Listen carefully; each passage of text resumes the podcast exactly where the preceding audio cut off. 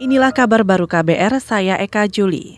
Saudara, situs kawalpemilu.org yang berisi informasi publik demi menjaga suara rakyat pada pemilu melalui penggunaan teknologi untuk melakukan real count secara cepat dan akurat dibanjiri formulir C1 yang diduga palsu. Akibatnya, formulir itu berpotensi membuat data yang diinput jadi meragukan dan informasi yang disampaikan ke publik menjadi tidak sahih. Penggagas situs kawalpemilu.org, Elina Ciptadi mengatakan, untuk menjaga ketepatan hasil rekap, maka dilakukan digitalisasi secara lebih hati-hati, terutama dalam hal simbol-simbol yang digunakan pada formulir C1.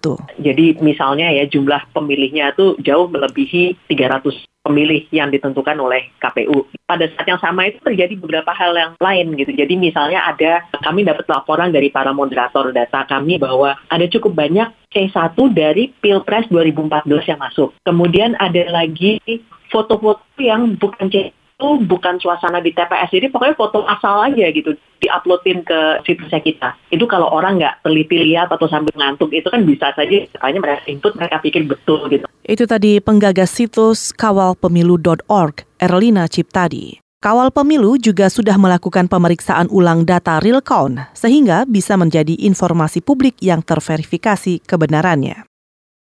Badan Pengawas Pemilu atau Bawaslu Banyumas masih mendalami kasus pembobolan 21 kotak suara Pilpres di Desa Sidaboa, Kecamatan Patik Raja yang dilakukan oleh dua panitia pemungutan suara atau PPS desa setempat.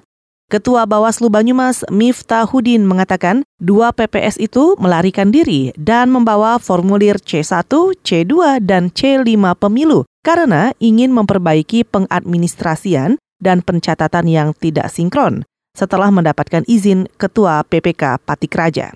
Namun aksi mereka diketahui oleh seorang saksi dari partai yang melaporkannya ke Panwas setempat. Dari hasil klarifikasi, eh, kemudian pendalaman investigasi selama beberapa waktu inilah ya, yang pada intinya keduanya itu mengatakan bahwa saya berani membuka kotak suara itu karena ada di grup itu ketua PPK menyampaikan kebolehannya gitu lah kira-kira gitu seperti hmm. itu untuk menentukan apakah kasus dugaan pembobolan kotak itu masuk pidana atau tidak. Ketua Bawaslu Banyumas Miftahudin juga enggan berspekulasi apakah ada motif politik dalam pembobolan kotak suara ini karena ia telah menyerahkan penanganannya ke Sentra Penegakan Hukum Terpadu atau Gakumdu.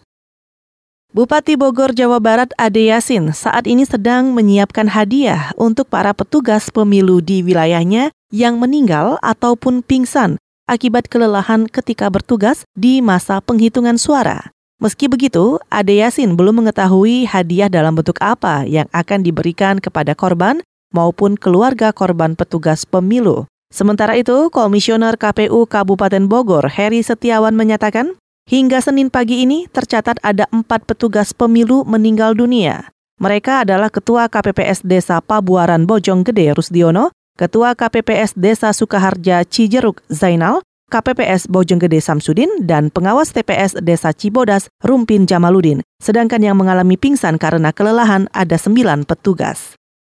Badan Perlindungan Konsumen Nasional atau BPKN mendesak DPR merevisi Undang-Undang Perlindungan Konsumen. Alasannya, Sistem perlindungan konsumen yang diatur dalam undang-undang itu sudah tidak lagi memadai, khususnya di era ekonomi digital saat ini. Koordinator Komisi Komunikasi dan Edukasi BPKN Arif Safari menyarankan agar setiap permasalahan konsumen di era ekonomi digital bisa diselesaikan secara lintas kementerian, tidak hanya lintas sektor dan kewilayahan. Nah, tapi yang permasalahan yang dihadapi sekarang ini adalah regulasi-regulasi yang ada di kita sendiri, itu regulasinya masih meng menggunakan pendekatan yang sektoral kewilayahan. Padahal nanti kan penyelesaiannya nggak bisa. Koordinator Komunikasi dan Edukasi Badan Perlindungan Konsumen Nasional atau BPKN Arif Syafari juga mencontohkan, saat konsumen mengadu tentang kasus kecelakaan ojek online, tidak ada yang bisa mempertanggungjawabkannya. Berdasarkan data Badan Perlindungan Konsumen Nasional dari Januari hingga April ini,